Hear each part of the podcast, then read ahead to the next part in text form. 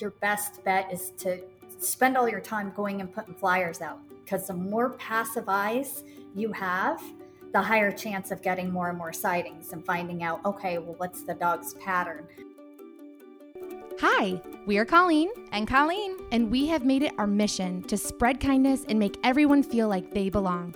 So each week, we will share real life stories, motivating insights, and helpful tips that will inspire you to live a kinder, happier life. We believe that together we can make the world a much better place. Are you in? I'm in. Let's do this. Welcome to the You Fit Here podcast. Hi, you guys. It is CB and CS. And welcome to another episode of You Fit Here. We are so excited for today's interview with our new friend Carrie, who is a hero to us because of what she dedicates her time to. And you guys will hear all about why.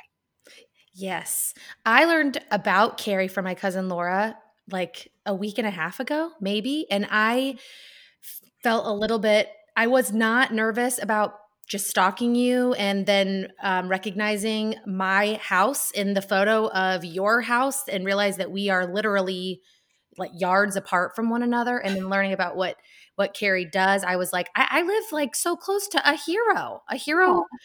Lives there. That's so cool. But we'll we'll unpack that for you guys so that you have um, a little bit of a better understanding. But what i read from your facebook um, because we are friends is that you love your life your husband your dogs all dogs mm-hmm. running volunteering traveling and decorating cookies. Yes.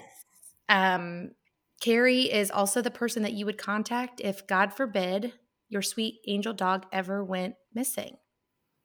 Welcome. Yes. Welcome, Carrie. Thank you. Thank you for having me. It's such a pleasure to meet you guys. I know. we are so excited. Most people who know me know that dogs, all animals, but like dogs are just everything to me. I would not have any higher pitched voice if possible when mm-hmm. talking to a dog on the street. But like you show me your baby, I'm like, oh, they're cute.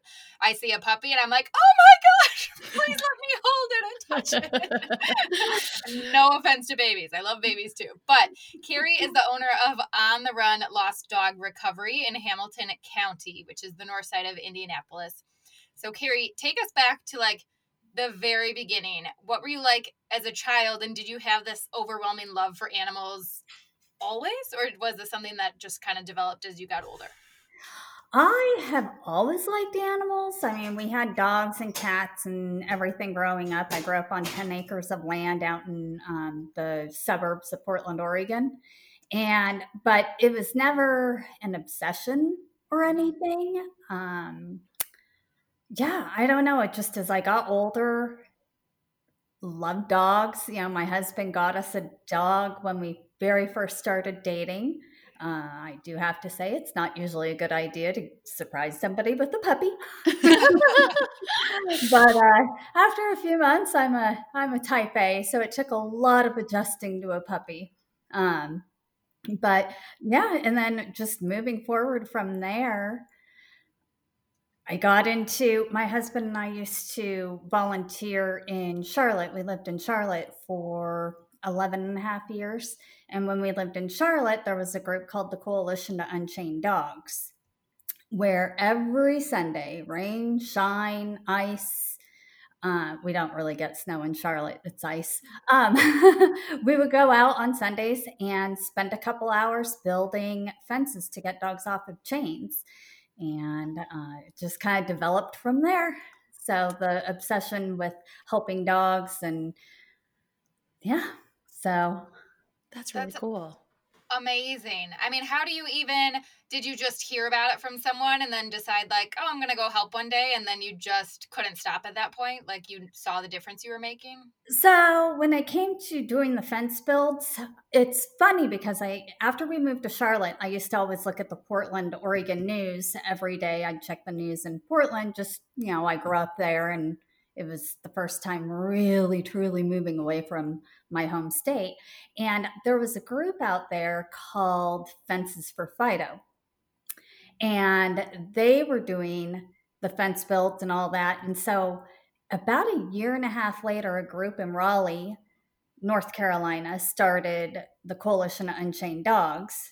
And they went out to Portland. They learned how to fen- do the fence builds. They went back, they created their own. They started creating chapters. So we were the Charlotte chapter of the Coalition Unchained Dogs.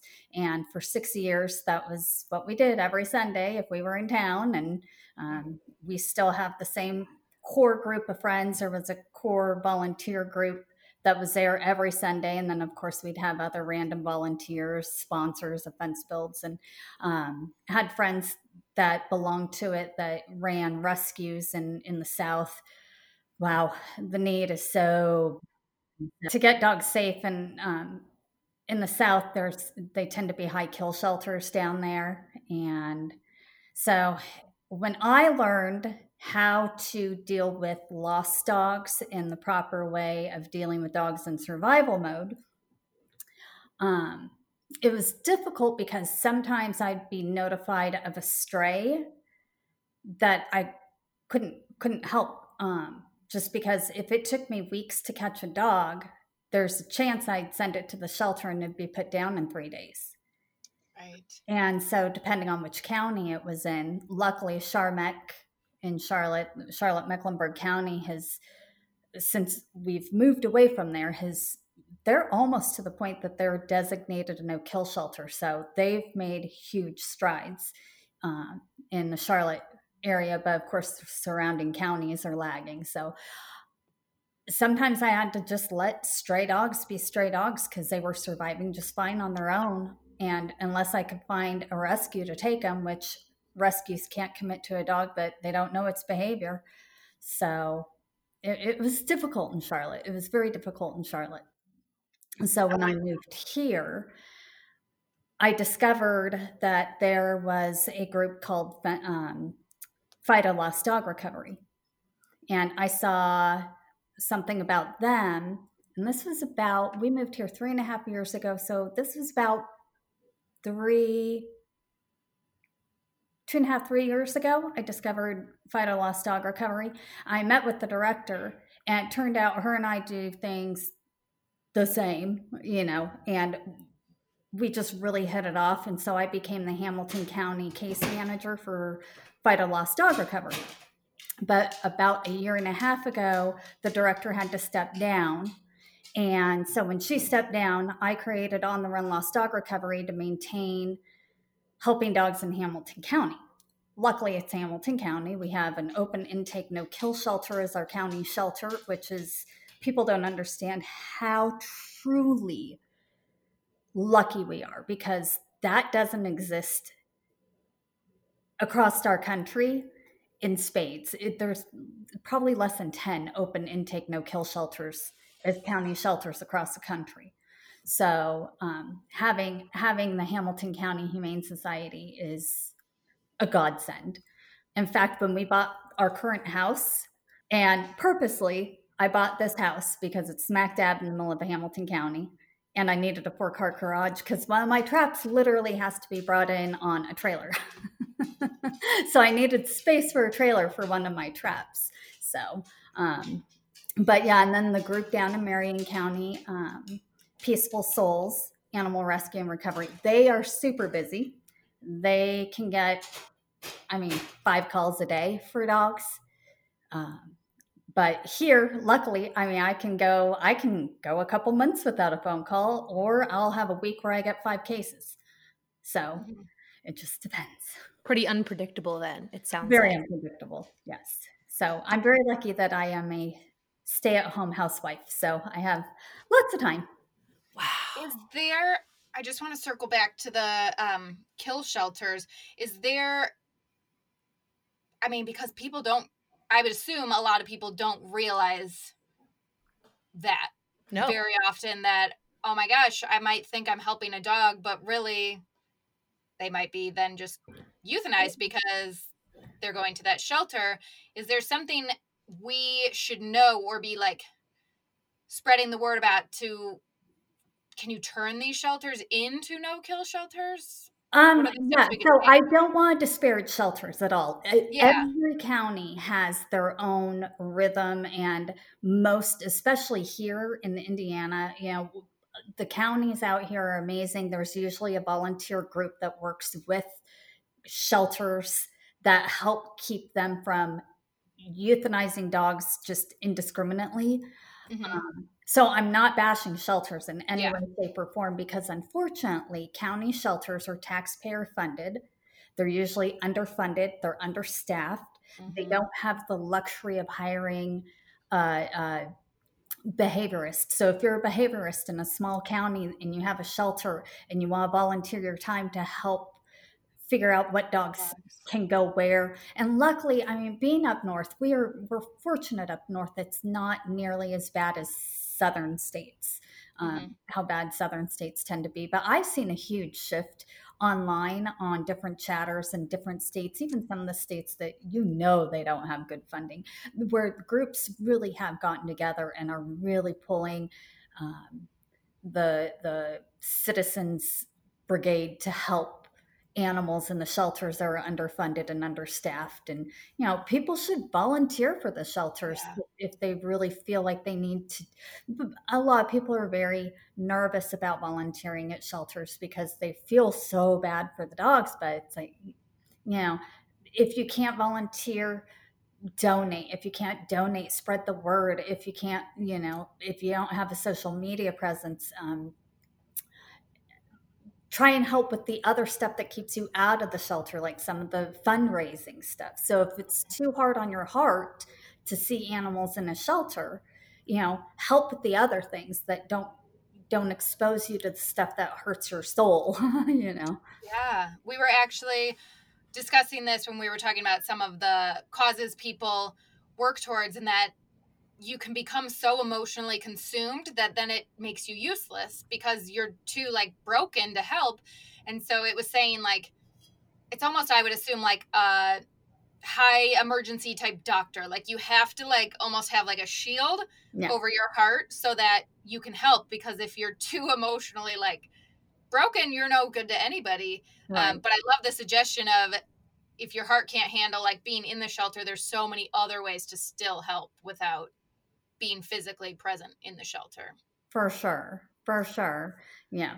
And just in helping spread the word of, yeah. of um, fundraisers and charities and, and yeah, it's, uh, there's definitely ways to get involved and in rescue fatigue is a real thing. People mm-hmm. get into rescue because they have a love and a passion. And if if you don't know how to compartmentalize and understand that you can only do what you can do. Right. Everything else that's out of your control is truly just out of your control, and you have to be at peace with that. Mm-hmm. So it, it's tough. I haven't even thought of some of these things before. Doing what I do, I have to be super patient because hard to catch dogs are hard to catch for a reason. They can take, I mean, some dogs can take weeks, maybe months to even catch. So mm. tell us or tell our listeners a little bit about your exact process when like you get a call or how does it all work for for you? So it depends on what the call is.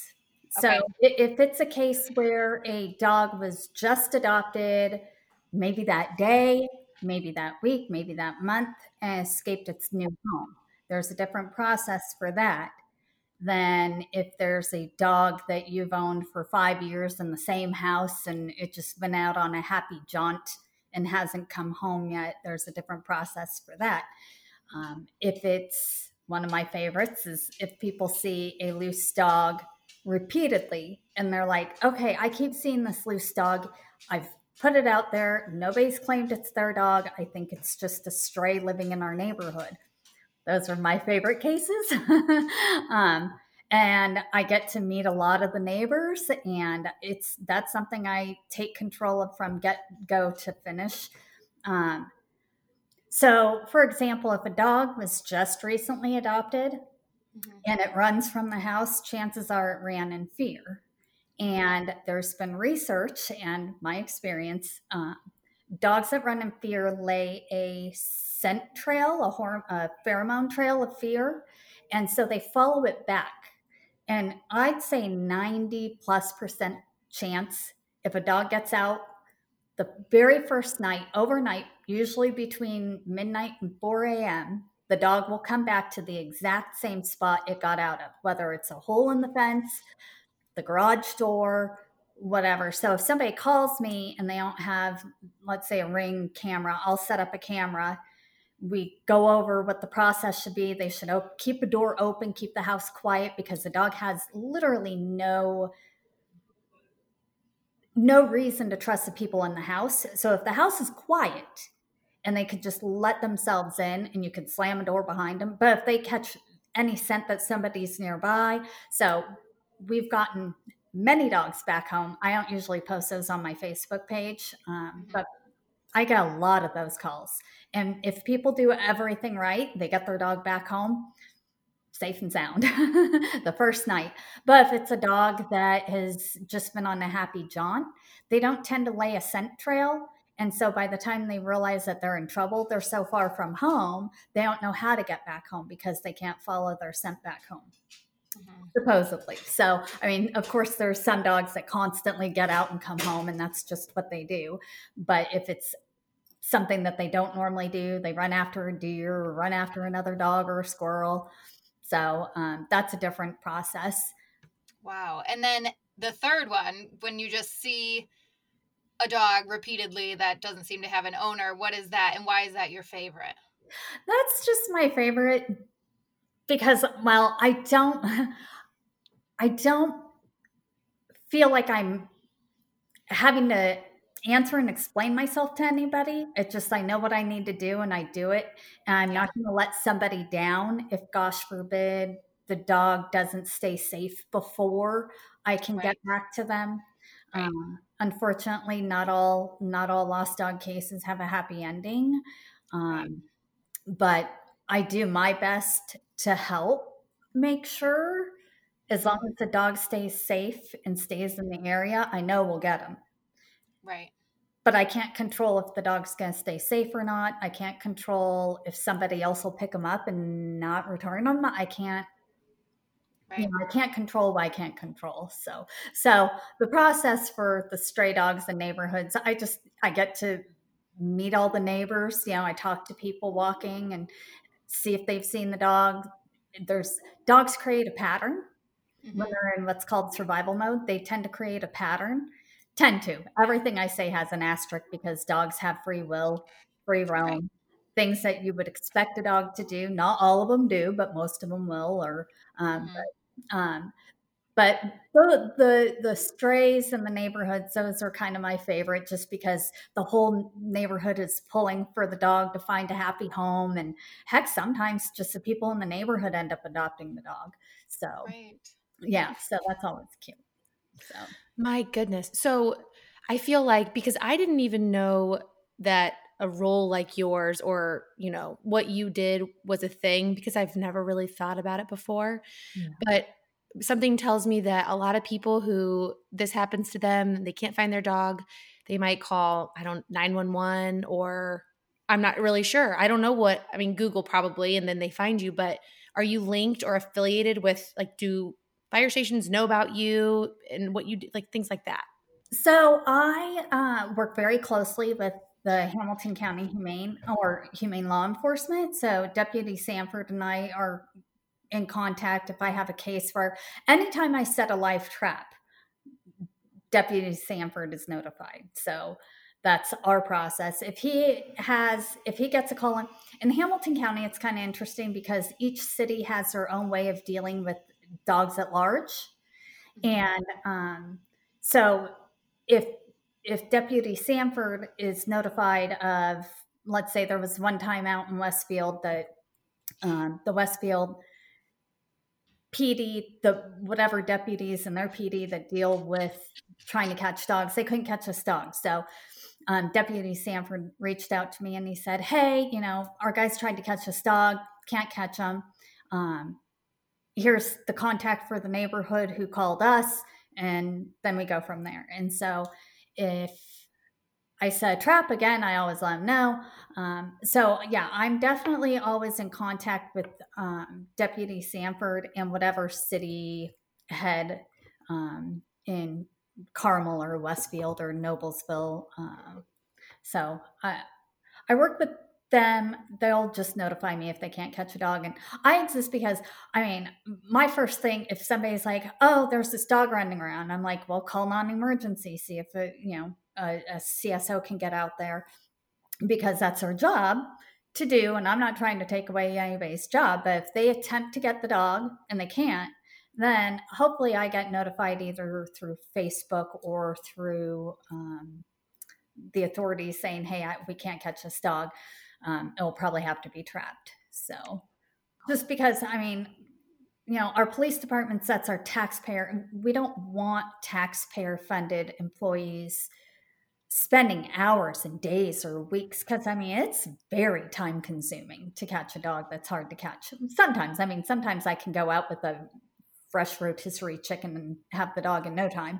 Um, but those are rare. Those are rare cases, at least in the suburbs. I I see that like peaceful souls, they tend to urban dogs tend to be more um, inclined to simply walk into a trap while you're standing there. I've only had that happen to me maybe twice ever. Mm-hmm. ever. So it's not a common occurrence. It's, it's, suburban dogs, they're like, "Oh no, I can I can go hide under the stick and you aren't going to see me." And you're right, I'm not going to see you. So uh, Right.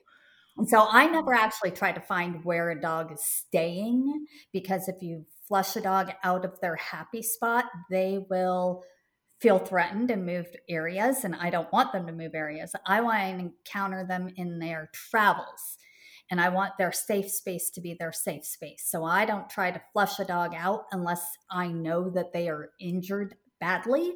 Right. That's when I will go on foot searches looking for a dog.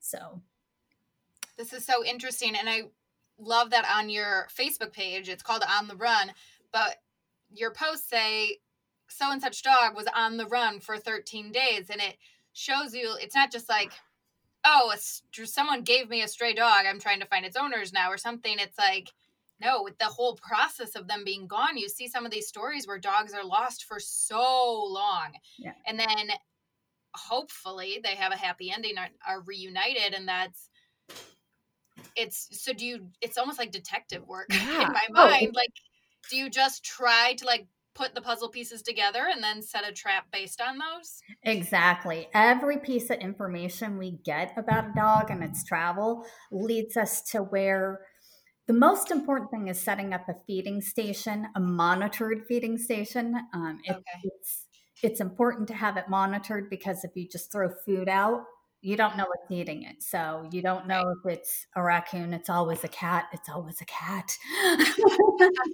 um, uh, so it's important that they're monitored. So I have I have a number of cameras that are cellular video cameras. So I get video clips, and so every piece of information I get leads me to a to set up a feeding station in the proper spot. Because if I set a feeding station on one side of a house at CNAT, but it's not actually walking on that side of the house. It's always walking on the other side of the house. I may right. never ever get it to a feeding station.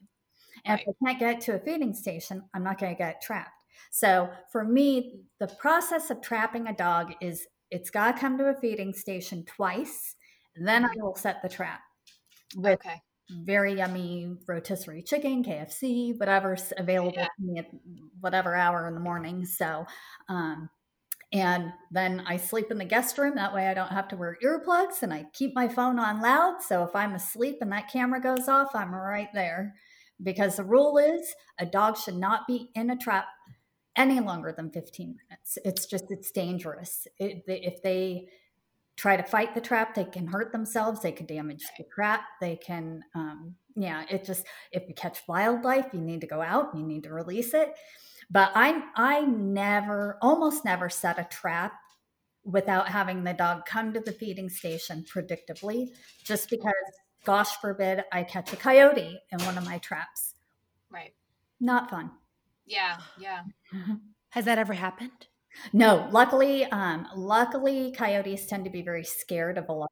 My cameras have alarms, and I can usually scare a dog, a coyote away from a trap. Um, there are things called coyote dogs. So they're they're coyotes that have bred with um, random dogs, um, lost dogs, maybe out in the country, mm-hmm. they don't tend to scare away as easy. So that can, and they tend to be a lot bigger and a little more aggressive. And so I'm hoping I never have to catch one of those. Seriously. Yeah. Well, I would imagine that the people who are sending in the information to you just being like a someone and I've posted on Facebook in like our city group or whatnot, found this dog. So the more specific people can be with their details, even like you said, what side of the house are they always walking on or something like that, the better for the people to actually get them at some point. Yeah. Well, and for me, I I ask people not to post too detailed information. Okay. On sightings because you have people who are very well meaning and they go out and start searching. And if they do encounter the dog, if they don't do things properly, um, which our natural instincts are not the proper way to deal with it, finding a stray dog. Um, so if they don't know what they're doing, they could cause the dog to leave the area. And that's always my fear. I need the dog to stay in the area. So I ask, like, if there's somebody who's helping and posting, whether it's on Nextdoor, because, you know, each Nextdoor only goes so far. So if I'm working a case outside of my own network, um, there's usually somebody to help promote it on Nextdoor or in their neighborhood chatters or whatever. I ask them to be very general in the location to ask people to keep their eye out.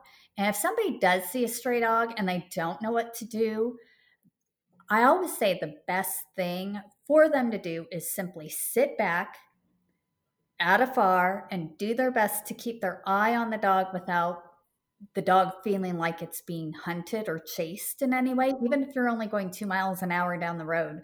If yeah. a dog starts freaking out, abandon abort mission because you yeah. don't want it to feel hunted. I was actually going to ask that question a little bit later on, but I'll just jump to it right now. It was tips because I've encountered so many dogs just in the neighborhood and some it's like I'll have treats in the car or like have an extra leash and just in case they come to you. Right. And thankfully I've had two where they're just like literally run and hop in my car and I'm like, "Oh, great. Okay, now I can call the owner." But I did encounter one actually last week and it was barked at me and started running the other way and I was like, "Okay, I'm just going to sit in my car and watch it." But um thankfully another neighbor recognized it and said, "Oh, he lives 3 doors down" and whatever. So he got home, but what are the tips for people besides i mean stand back at afar is it worth it to tempt like i have a treat in my hand or don't even try oh, oh sure it's definitely worth mm-hmm.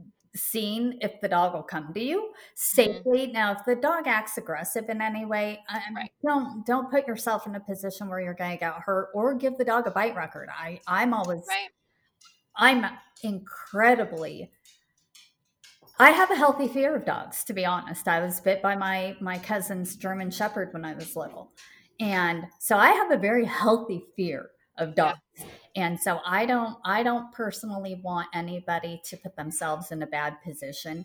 And even small, cute little small dogs, they can be some of the meanest little ones. And you know, if you go to the vet and get it taken care of, you have to divulge right the dog. Right. And they could end up with a bite record. And it's yeah. Not good. I would imagine, and these dogs, if they're scared or fearful or feel like they're being chased, you know, the best of dogs can try to defend themselves. So now they might have a record that, like, oh, this is so not my dog. But in this situation, right. well, of course it turned, that was my dog. So, right. Right. It's, it's great advice. Great tips for people to not overtly pursue a dog that clearly does not want that. Exactly. yeah. yeah. Exactly. And you know, I personally, I always carry extra leashes. I, I, have my whole dog catching bag in my car. I, of course, my car, I've got a whole bunch of things for catching dogs. So, um, but yeah, I always recommend that if you're a dog person, keep an mm-hmm. extra slip lead in your in your car. Yeah. Because if you come across a dog, hopefully it's microchipped. Hopefully, it's got a collar with um, information on it that's up to date. And if not, I mean, you can take a dog to the Humane Society of Hamilton County 24 hours a day, really. All you have to do is take the dog, call the non emergency line, ask for an officer to meet you at the shelter. They can open the garage for you, get the dog tucked in for the night, and it's safely off the streets and out of the cold. So, so so much to think about and consider that i mean i've never i've never gone through what people who call you or reach out to you have gone through um, i have to read you this text from my cousin laura who is the one that told me all about you. And I personally know just from her story and then perusing your Facebook that you go to the ends of the earth to reunite families with their dogs and dogs with their families. And it's just such, it's just something, it's just something I have never given that much thought to. But now that I know that you do this, it's something that I'm, I'm just in tune to. And so, okay, I'm going to read this um, brief text to you my cousin Laura was watching her brother and his family's dog while they were on vacation, and the dog got free and lost.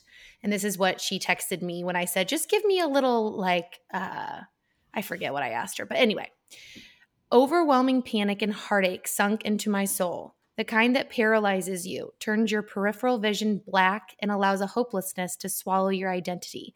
God's light shined as at, at, such a dark moment in my life, allowing me to meet Carrie. She did the simple stuff perfectly. She kindly and genuinely listened to me at all hours of the day and met me where I was at. She guided and supported me while providing information that was reliable and easy to understand.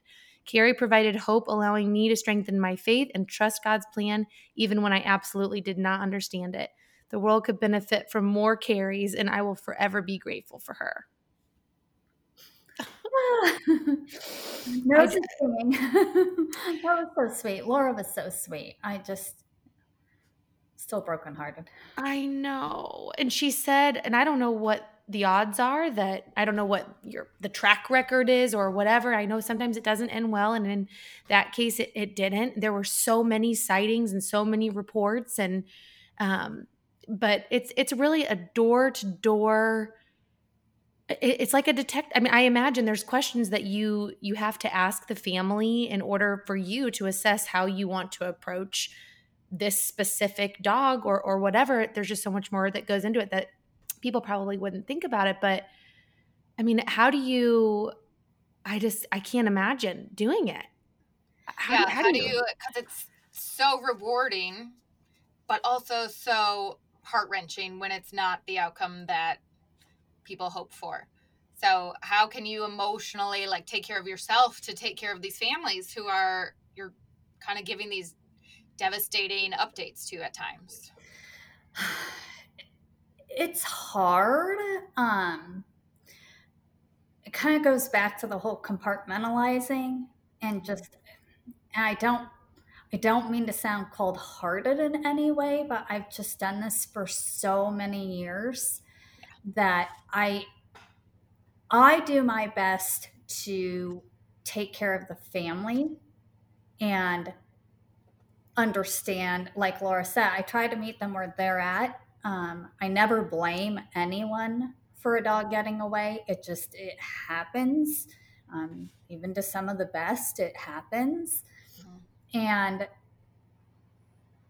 when I'm dealing with an owner I honestly feel like my job is more keeping their spirits up because it is i remember in the early days of doing this it's like every sighting you get like this little emotional high mm-hmm. you get this adrenaline high and you think oh we're close we're we're gonna go and then an hour will go by two hours will go by and every hour that goes by that you don't get a sighting you just start getting down, down, down. So it's so many peaks and valleys and peaks and valleys. And mm-hmm. I've just done this for so long that I know that a dog can go 48 hours without a sighting because if they're so scared, they may just find a nice hidey hole and that's where they will sit until they need water. Dogs can't go more than 72 hours without water, just like humans. Mm-hmm. And so they usually pop up around the 48 hour mark if they're scared enough.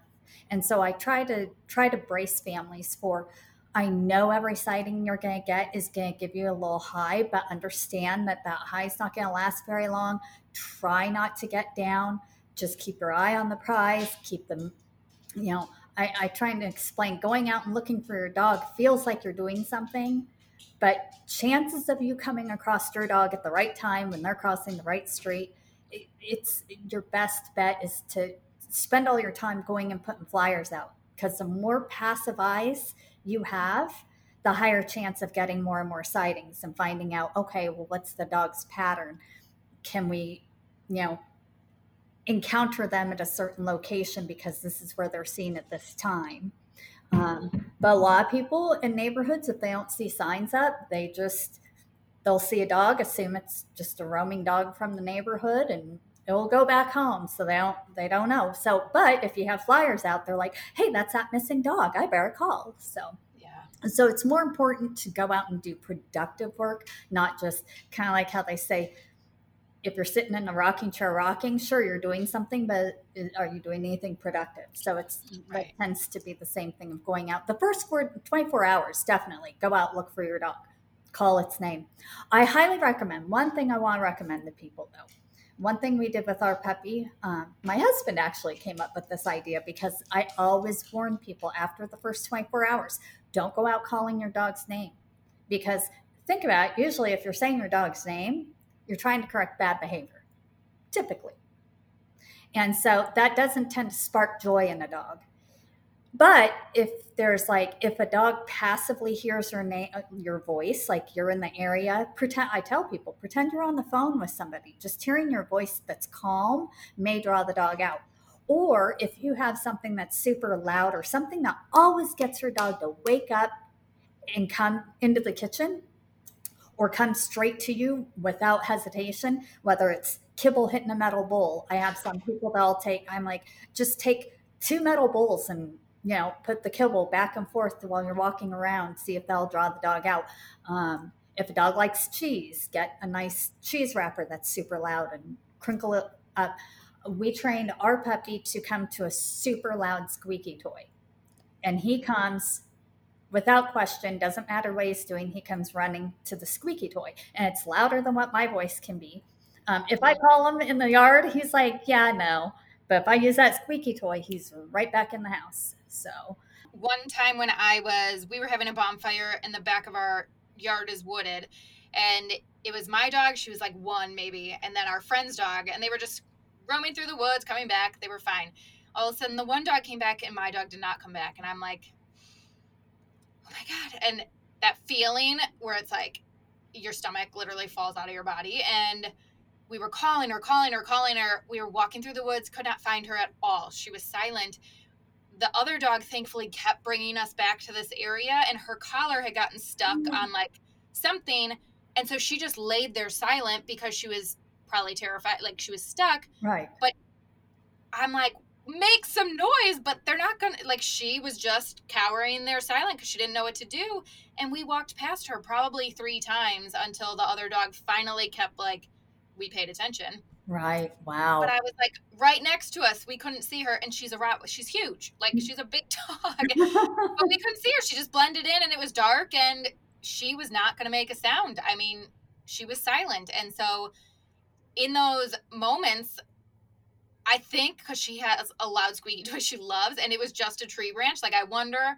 if I had something like that where she would have just like ripped and hopefully she wouldn't because I want, I want her to get hurt. But like, right. what is that thing that would make her like bark back or something just to like engage with them so that they snap out of that like quiet, fearful mode? Right. I don't know if there is anything, but I like that tip for dog owners. What other tips could you give dog owners? Because, like Cia said, I never really thought about this until now, and now I have to think about it. It's like you hear the tips around Fourth of July, like if fireworks scare your dog or thunderstorms, like don't let your dogs outside right now and all these things what are those big things that owners should be thinking of that maybe we're not thinking of all the time?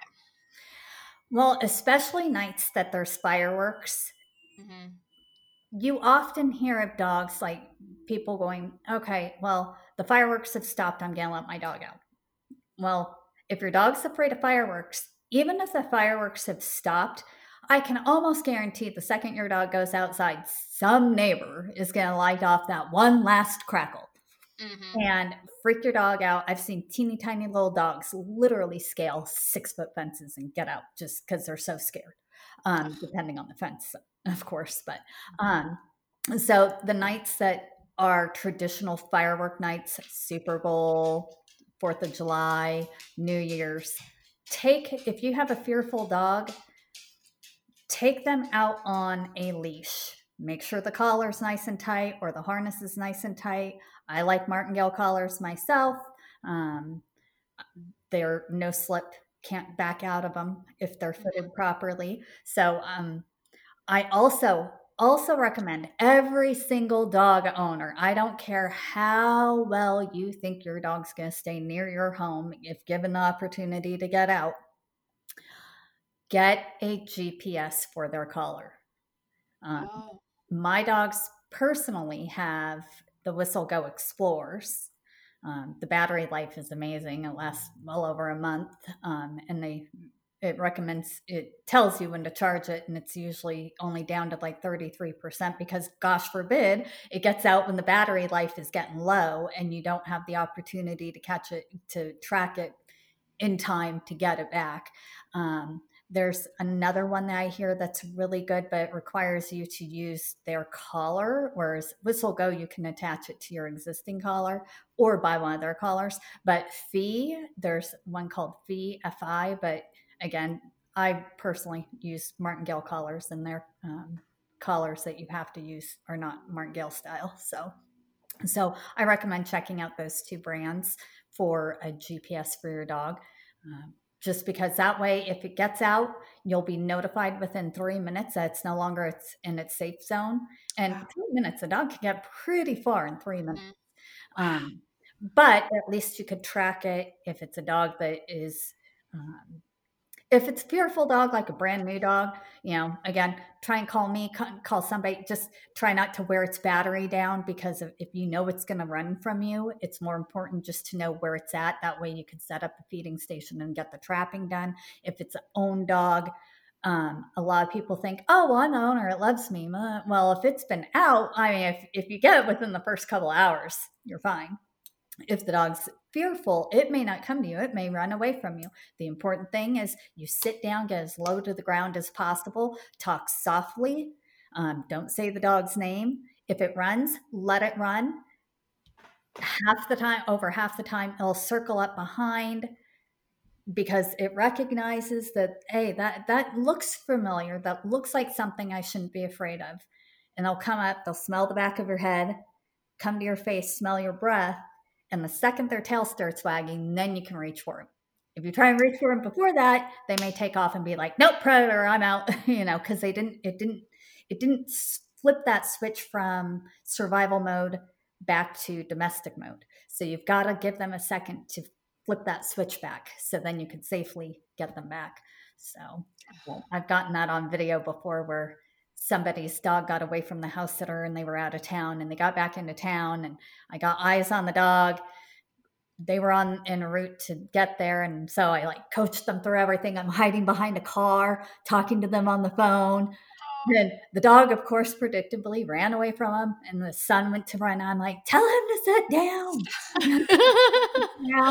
and I'm like, okay, give it at least five minutes. And it took 30 seconds. She circled around a building. I'm like, okay, she's coming up behind you. Don't move. so and I, she dropped the phone. So I started videotaping and yeah, it was awesome. It's, it's like there's, you should have a TikTok channel. I know the videos yeah. that it's like better than proposals. I feel like what a cool thing that it must be must be feel like I don't even I'm I can't even speak because I'm just I I don't know.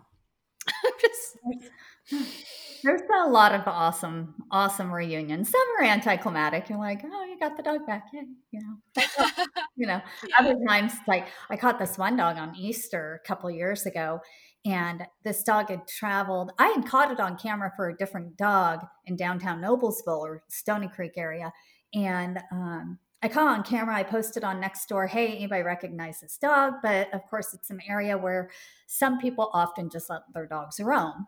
Nobody ever said anything. The dog was super healthy, very muscular. Um, so I'm like, okay, well, it must have just been a random neighborhood dog.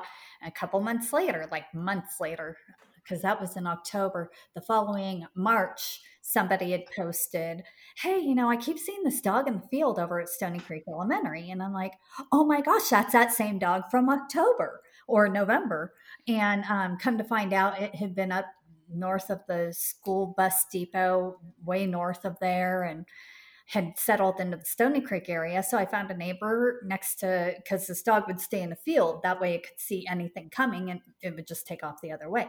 Some dogs like to hide under things, some, but most dogs like to hide where they can see things coming to them and they have an easy exit out. So um, I had one trap that we set up and she, it was a trap that I no longer have. The door bounced and she got out. So I f- set up a huge, my big trap caught it. It was Easter Sunday. Um, and she served her seven day stray hold at the shelter. She was about to be adopted out. And it turns out that her real owner, who she had gotten away from two years before in North, I think Northwest Indianapolis. So this dog had traveled in its two years and the and her and the mom the owner had actively searched for her dog for a year. Like everybody knew about this dog named bella. Well of course i didn't live here at the time so i didn't know about a dog named bella. And then the mom still didn't give up on the during the second year. She still posted online still did this. Well she saw a shelter pet alert of this dog and it's funny because to me the photo didn't even look like the dog. I mean it was her but it was bad photo and she instantly recognized that that was her dog and um, her dog was fixed but not microchipped. So that was the problem. Make sure your dogs are microchipped and the information is up to date.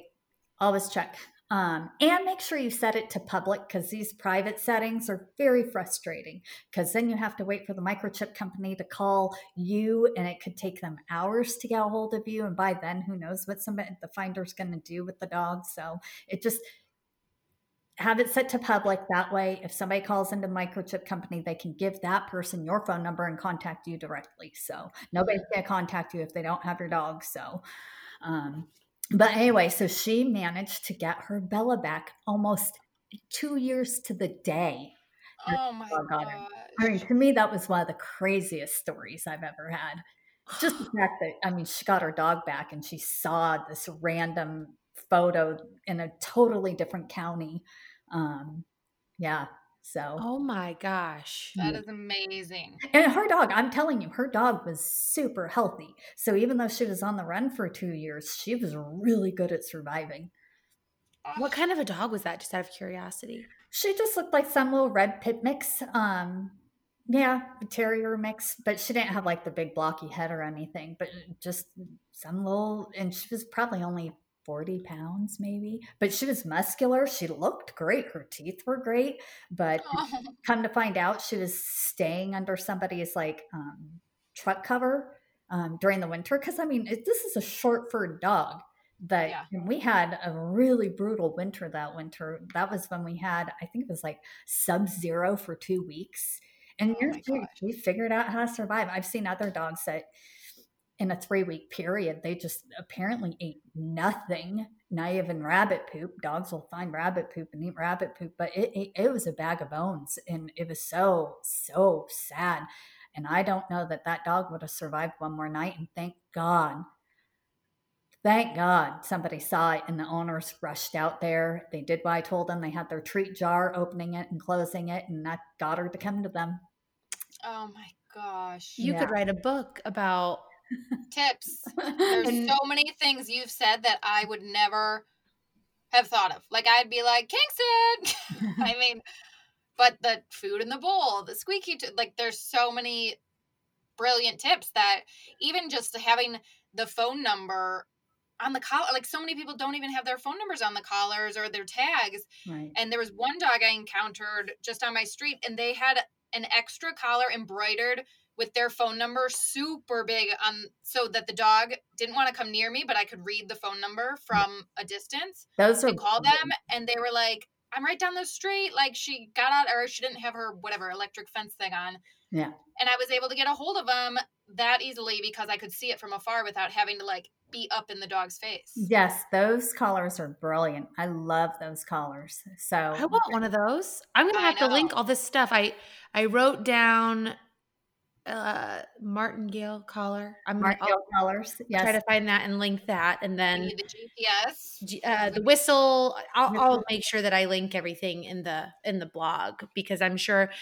Just get your ducks in a row before you know the this horrible thing happens, and you're really frazzled and stressed and overwhelmed, and don't mm-hmm. really know what to do next. Like it would be awesome if in every part of our lives we could be this organized, but now now that people know some of these tips, I feel like that's going to be so helpful. And and especially people with new puppies, like you're starting right off the bat, microchip and mm. all of these tips to get the dog to have that thing to come back to them, and all these. I think it's it's really things that you wouldn't think about until you think about them, and then they're like, well, duh, that seems so smart, but that's probably not how I would react in that situation. So right. it's amazing. What you're doing is amazing. And your company is run entirely by volunteers, a no fee service. I'm a one I'm a one woman band. Oh my gosh, a one woman show. Yeah. And you don't charge anyone and you just do this out of the love of your heart. Yep. Yeah. So this is my volunteer effort. When I lived in Charlotte, I volunteered for a number of different organizations. Um, again, Coalition Unchained Dogs. I was a volunteer at the Ronald McDonald House um, and Susan G. Komen for the Cure. Those were my passion pet passion projects there. But here, yeah, I've totally put all my um, volunteer energy into operating on the Run Lost Dog recovery. So, okay, you are unbelievable. And we saw that Hank's mom, mm-hmm. who I mm-hmm. believe is a Hank, is someone you've rescued. Yes, or helped return. I had two cases this summer Oh, here's one of my other recommendations. Oh, if us. you have a retractable leash, please throw it away. Yeah. They're dangerous. They're they're they're not meant for the human hand. The weakest part of our handhold is our thumb. If a dog pulls hard, um, it'll come right out of your hand easily. It just there's article after article after article about how dangerous retractable leashes are. And a lot of people don't realize how dangerous they are. Um, it, it's anyway. So I had two cases this summer where dogs had a retractable leash and the leash either dropped or pulled out of the owner's hand. The second that that plastic hit the ground behind them, they took off. Um, Obi was one. Obi, we literally rescued within hours before he died. I found oh. Um, we spent three days the last day I was like, okay, if he's caught up in the woods somewhere, um, this is it. He, this is his last night because this is day three. Um, he's not gonna. He needs water, and so I searched the last section of woods that I I started searching. Um, sure enough, I found him right behind somebody's house, right behind somebody's fence. And literally, if the neighbor happened to walk outside and walk to the edge of their fence, they would have seen him. He was so caught up, and the leash was literally right next to his face. So you were talking, Colleen um, CB, how you were saying that your dog was caught up and it just literally froze. That was mm-hmm. Obi. He was frozen. He literally could chewed right through that leash and gone home but that's not what happened. He he was caught up. The leash was right next to his face, but he just sat there and just.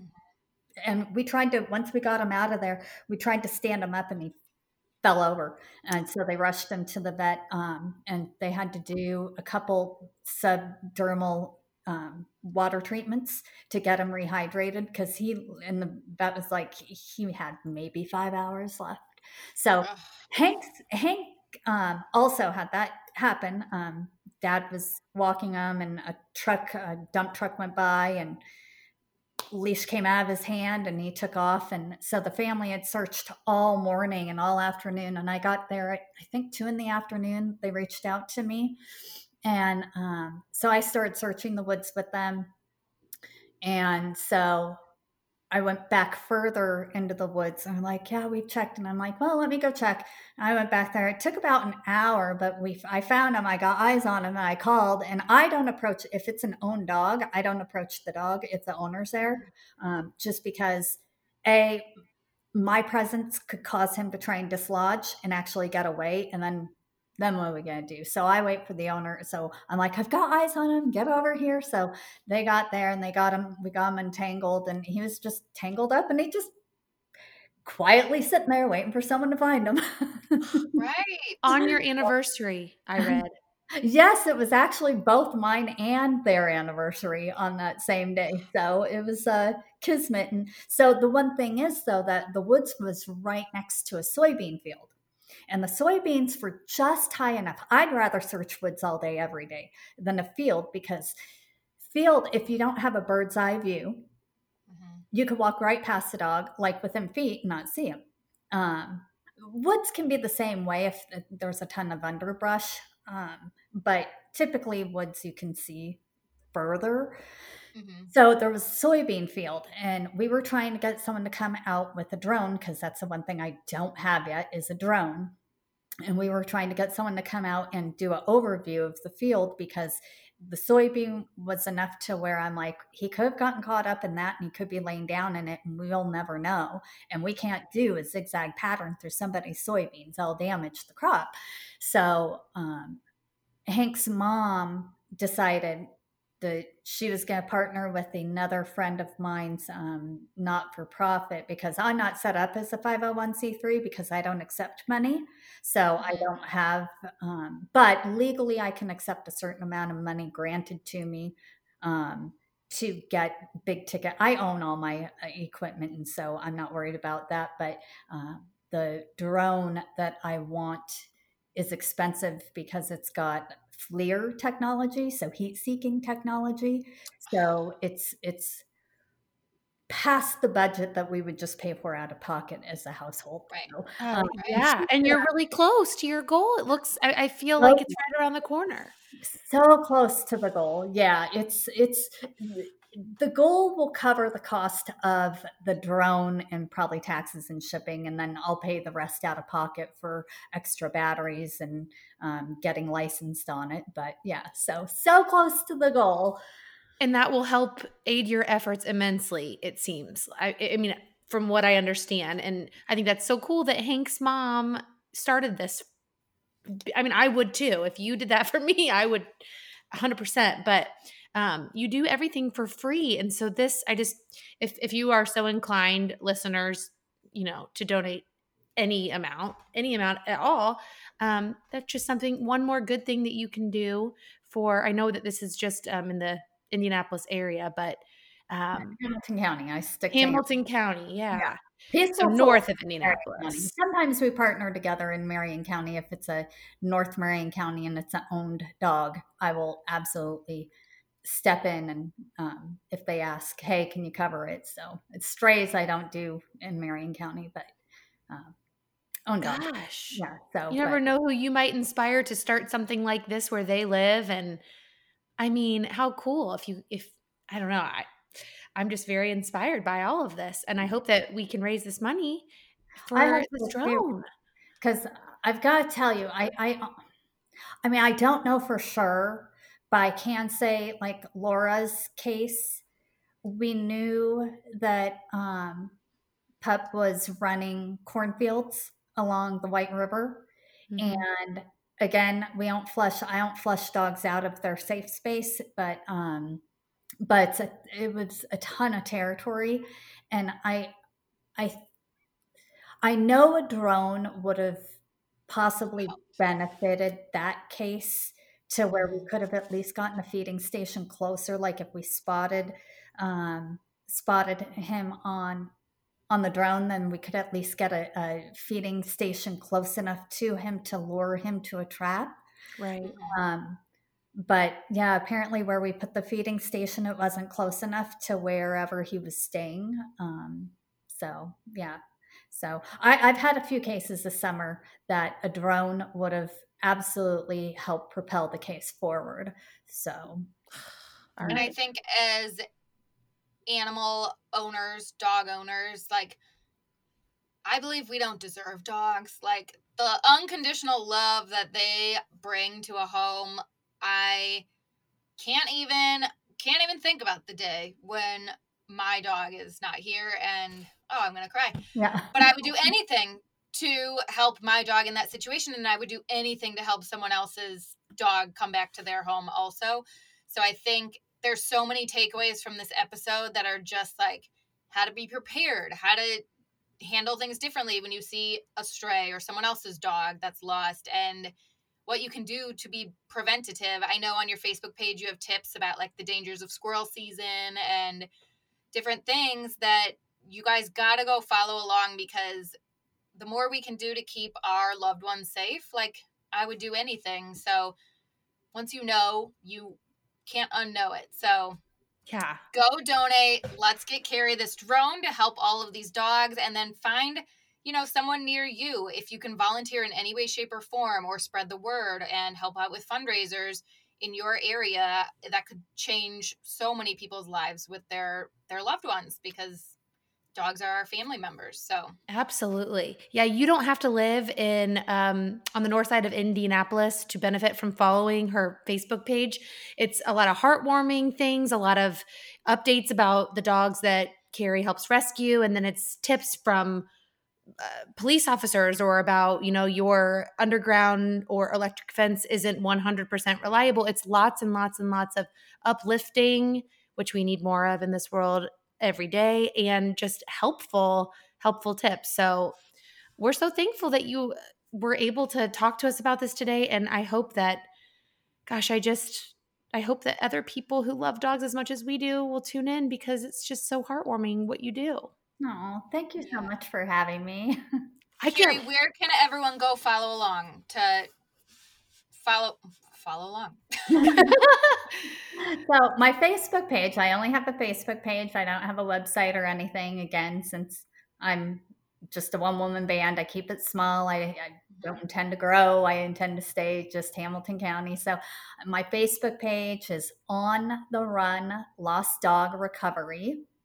Um, follow along there, see the stories that pop up. Again, sometimes I'm not super busy, so it may be a couple months between stories. Sometimes I'm busy consulting with own dogs um, that I don't have to trap, and so I don't, you know, some some cases I just don't even post about because the owner listened to what I told them to do. They got their dog back within 24 hours, and yay! So wow. yeah. Rest but, easy. Wow, that's really cool. You're making such a difference. Animals yeah. are such, I mean, specifically dogs for us personally. Um, I mean, at the end of the day, yeah. And we're gonna post the link to the GoFundMe page, you guys. Let's all get Carrie this to help so many other families. Yes. Thank you. Oh, and if you see that my GoFundMe finally hit the goal, don't donate more. Take the money that you were going to donate to me and go to the Hamilton County Humane Society and donate to them. They are about to launch their new glorious uh, location.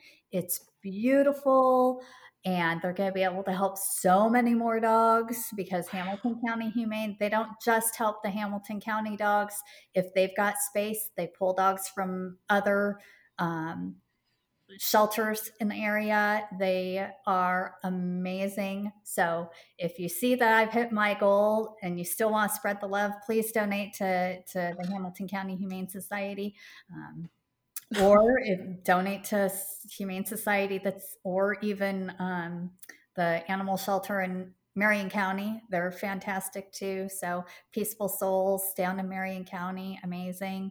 So they've got a great website. They've got a ton of great tips on there. In fact, I suggest people go to their website because everything I tell them is already in print on their website. So very cool. So yeah, there's a whole network of, of um, lost dog recovery people across the country. So um, I love that. Support your local shelters, though, for sure, and rescues. Yeah. Um, if you can foster, reach out to shelter or rescue, see if they've got a dog that would match your home well that you could foster and help get them to home. Okay. Uh, you are a selfless, good human, and we appreciate you. Thanks for reaching out to me. I really appreciate it. Well, you know, we wanted to just do something different. When when I heard about this, I texted CB that night and she's like, "Uh yeah, we have to get her on the podcast." So I'm like, I'm going to be brave and just I'm just going to ask her and you were so willing and I think that that's just another great quality that that you have and I, I know people are going to learn a lot. So thank you. Oh, thank you. Yeah, sorry if I rambled too much. No, it's perfect. so much information, and I am a dog lover, and there are so many tips that I got from this episode that I would have never even thought of. So I think it's so beneficial for everyone to tune in and whether they even have a dog or not, just to see a dog walking down the street. Now maybe I have some ideas of what to do. Yeah. So, yeah, thank you, Carrie. Thank you guys. I really appreciate it.